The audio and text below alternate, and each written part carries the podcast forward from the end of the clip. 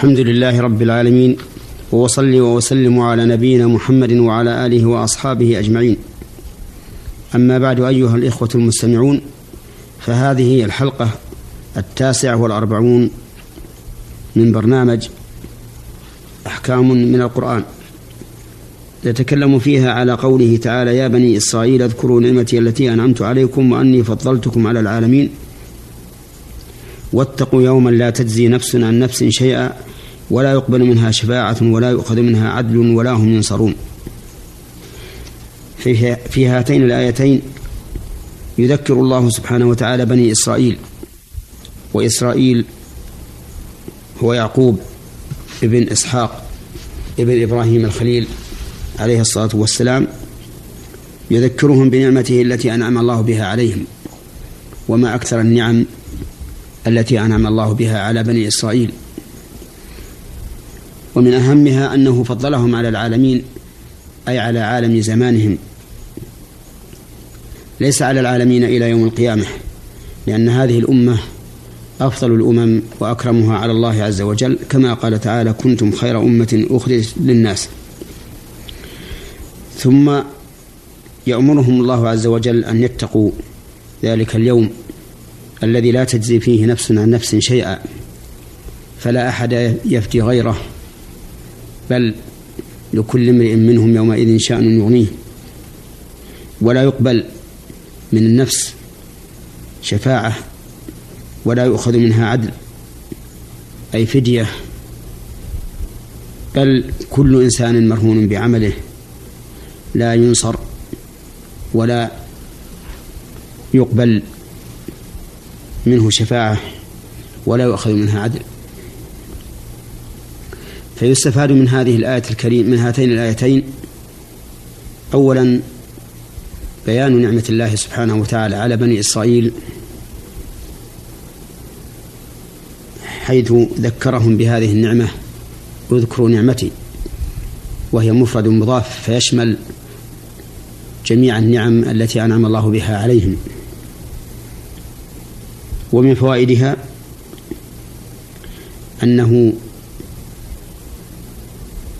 ينبغي لكل داعية أن يذكر المدعو بنعم الله لأن التذكير بنعم الله يستلزم أن يقوم المدعو بطاعة المنعم لأن ذلك هو حقيقة الشكر.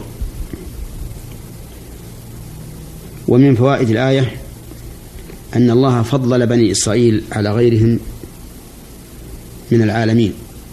ولكن هذا خاص في زمانهم كما أسلفنا آنفا. أما هذه الأمة فهي أفضل من بني إسرائيل. ومن فوائد هاتين الآيتين التذكير بيوم القيامة الذي لا تجزي فيه نفس عن نفس شيئا. ومن فوائده وجوب تقوى هذا اليوم وذلك باتخاذ الوقاية من عذابه ولا وقاية من عذاب يوم القيامة إلا بفعل أوامر الله واجتناب نواهيه لأن هذا هو الذي يقي من عذاب الله عز وجل. وهذا المعنى الذي ذكرناه للتقوى هو أجمع ما قيل فيها. ومن فوائد هاتين الآيتين أنه لا تقبل الشفاعة من النفوس في ذلك اليوم. وهذا عام أريد به الخاص. وذلك لأن الذين لا تقبل منهم الشفاعة هم الذين لا يرتضيهم الله عز وجل. وأما من ارتضاهم الله فإن فإن الله تعالى يقبل منه الشفاعة في من يستحق الشفاعة. والشفاعة لا تكون إلا بشرطين الشرط الأول أن يأذن الله فيها والشرط الثاني أن يكون راضيا عمن شفع وعمن شفع له كما قال الله تعالى من ذا الذي يشفع عنده إلا بإذنه وقال تعالى يومئذ لا تنفع الشفاعة إلا من أذن له الرحمن ورضي له قولا وقال تعالى ولا يشفعون إلا لمن ارتضى. ومن فوائد هاتين الآيتين أنه لا عدل يؤخذ عن الإنسان في ذلك اليوم بخلاف المضايق في الدنيا فإن الإنسان قد يدفع عدلا عنه أي شخصا يعدله بنفسه وينجو بهذا المعادل لكن في يوم القيامة لا يمكن. كذلك من فوائد هاتين الآيتين أنها أن من لا تقبل منه الشفاعة ولا يؤخذ منه عدل لا ينصر أيضا. فلا يتناصر المجرمون في ذلك اليوم لأن الأمر كله لله. ومن فوائد هاتين الآيتين التذكير العام لكل أحد بأهوال هذا اليوم العظيم الذي لا بد أن يصير إليه كل حي فعليه أن يستعد له وأن يتأهب له بالأعمال الصالحة المقرب بها الله عز وجل. ثم قال الله تعالى وإذ نجيناكم من آل فرعون يسومونكم سوء العذاب يذبحون أبناءكم ويستحيون نساءكم وفي ذلكم بلاء من ربكم عظيم.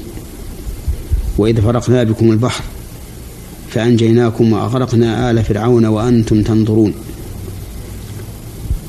إذ نجيناكم الخطاب لبني إسرائيل وآل فرعون هم أتباعه الذين يتولونه ويتوجهون بتوجيهاته. فآل فرعون كانوا يسمون بني إسرائيل سوء العذاب يستعبدونهم يذبحون أبناءهم ويستحيون نساءهم أي يستبقونهن. وهذه سياسة الجور والظلم. فهم يذبحون الأبناء لئلا ينشأوا فيقاوموا آل فرعون ولأجل أن يقل النسل في بني إسرائيل